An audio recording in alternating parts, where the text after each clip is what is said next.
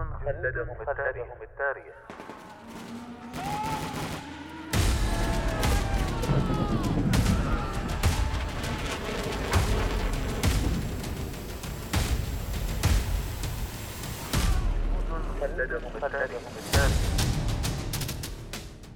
كم يفخر التاريخ العسكري برجال كتبوا سيرهم في سجلاته بحروف من الجهد والتضحية والعطاء، فبقت أسماؤهم خالدة باقية مثالاً لمعنى الجندية التي دبت خطواتها كل شبر من أرض الوطن. جنود خلدهم التاريخ، برنامج أسبوعي نتعرف من خلاله على الجنود الذين ضحوا بحياتهم من أجل أوطانهم.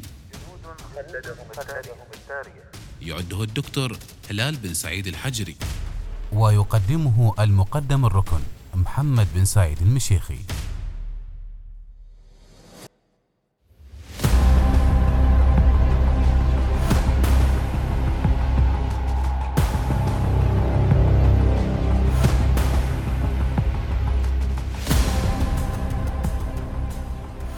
جنود خلدهم التاريخ، بهان بهاكتا يوم.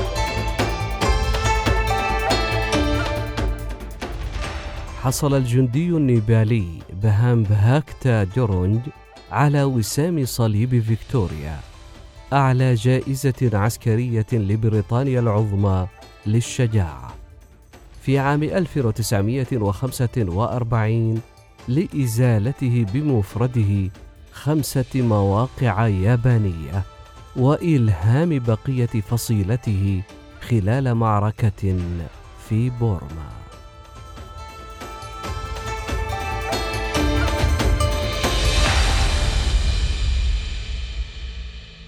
ولد جورونغ في سبتمبر من عام ألف وتسعمائة وواحد وعشرين في قرية فالبو الواقعة في منطقة جورخا بغرب نيبال.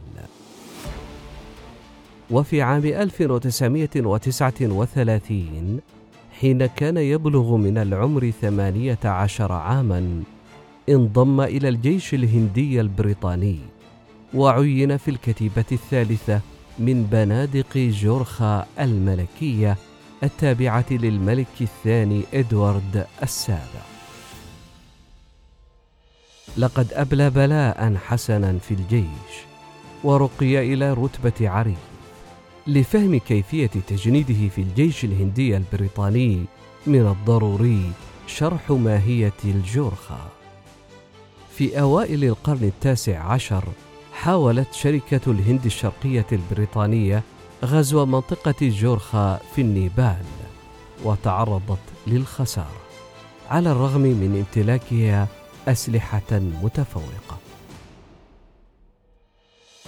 اعتبر البريطانيون جنود الجورخا عرقا عسكريا وأضمروا لهم إعجابا مشوبا بالحسد. وفي عام ألف وثمانمائة وخمسة عشر وقع البريطانيون والنيباليون معاهدة سلام استمرت حتى يومنا هذا. كان أحد الشروط أن الحكومة البريطانية يمكنها أن تجند الجورخيين في قواتها العسكرية. نتيجة لذلك لعب جنود الجورخا دورا مهما في كل عملية عسكرية بريطانية تقريبا، بما في ذلك الحربين العالميتين. في عام ألف وتسعمائة واثنين وأربعين غزت اليابان مستعمرة بورما البريطانية وهي ميانمار الحالية، وأصبحت دولة تابعة لليابان. نتيجة لذلك انقسمت بورما إلى ثلاث فصائل متحاربة، أولئك الذين دعموا اليابان، وأولئك الذين فضلوا البريطانيين، وأولئك الذين لا يريدون أيا منهما. لمحاولة طرد اليابانيين أرسل البريطانيون قوات تشيندست، وكانت وحدات العمليات الخاصة في الجيش الهندي البريطاني التي سميت على اسم الأسود البورمية، الأوصياء الأسطوريين للمعابد البوذية. كان من بينها الكتيبة الثالثة بنادق جورخا الثانية التي انضم إليها بهان بهاكتا جورونغ. على الرغم من أنها قادمة من أصول قتالية، لم تكن عملية لون كلوذ سهلة للجنود. دخلت المجموعة الأولى من قوات تشيندست بورما في الثامن من فبراير من عام ألف وتسعمائة وثلاثة وأربعين في عدة قوافل.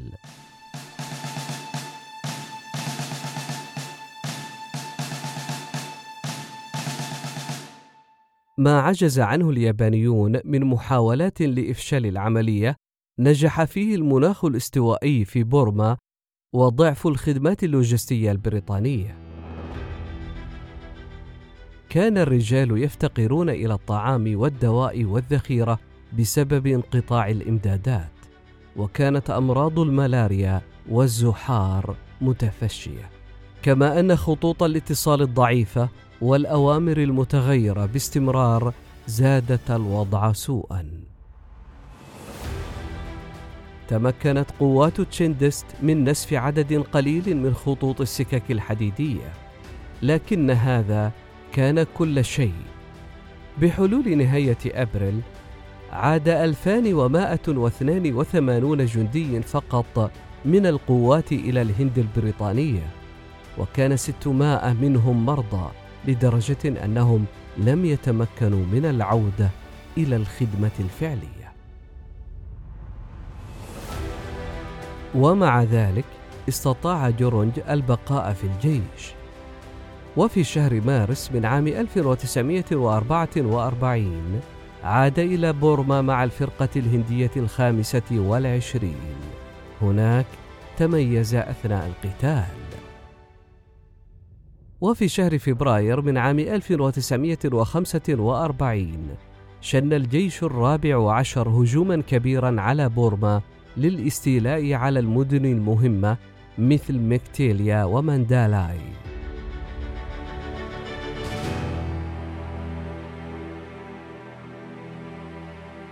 لصرف أنظار العدو وخداعه، دخلت الفرقة الهندية الخامسة والعشرون نهر إيراوادي واستولت على هضبتين قبل أن يتصدى لها اليابانيون في الخامس من شهر مارس، الذين قاتلوها بضراوة وقضوا على نصف عددها.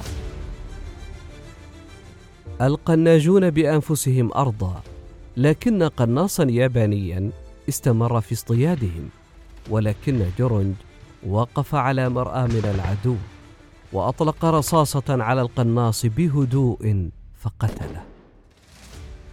تقدما أكثر، حاولت فرقة جورونغ الهندية التقدم، ولكن اليابانيين حاصروها مرة أخرى، لذلك قام بالهجوم على أقرب خندق للعدو دون انتظار رجاله. وعلى الرغم من وابل الرصاص الذي انهال عليه، ألقى بقنبلتين يدويتين، مما أسفر عن مقتل جنديين يابانيين، ثم هاجم على الفور خندقا آخر وقتل من فيه بالسلاح الأبيض. وتحت نيران الرشاشات المتواصلة هاجم خندقين آخرين مستخدماً السلاح الأبيض والقنابل اليدوية. وطوال الوقت كانت نيران المدافع الرشاشة تنطلق من قبو خرساني. اندفع جورونغ الذي نجا بأعجوبة اندفاعاً أخيراً إلى ذلك المخبأ وقفز على سطحه. نفد عتاده ولم يتبقى منه غير قنبلة دخانية فألقاها في المخبأ. خرج جنديان يابانيان أعماهما الدخان وقتلهما جورونغ بخنجر. مع سيطرة فرقته على المواقع اليابانية الخمسة، احتل جورونج وثلاثة آخرون المخبأ الخرساني، وصمدوا بضراوة على أرضهم ضد الهجمات اليابانية المستمرة حتى وصول التعزيزات. تلقى جورونج وسام صليب فيكتوريا من الملك جورج السادس، كما حصل أيضا على رتبة هافيلدار الفخرية تعادل رتبة رقيب. بعد الحرب عاد إلى عائلته في النيبال، وهكذا أصبح بهان بهاكتا جورونج من الجنود الذين خلدهم التاريخ.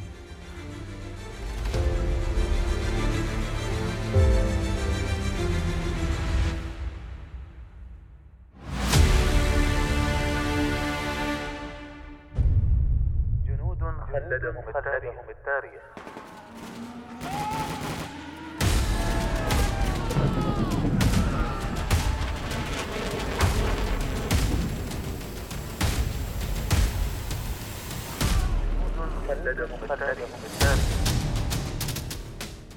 كم يفخر التاريخ العسكري برجال كتبوا سيرهم في سجلاته بحروف من الجهد والتضحية والعطاء، فبقت أسماءهم خالدة باقية، مثالا لمعنى الجندية التي دبت خطواتها كل شبر من أرض الوطن. جنود خلدهم التاريخ، برنامج أسبوعي نتعرف من خلاله على الجنود الذين ضحوا بحياتهم من أجل أوطانهم. يعده الدكتور هلال بن سعيد الحجري، ويقدمه المقدم الركن محمد بن سعيد المشيخي.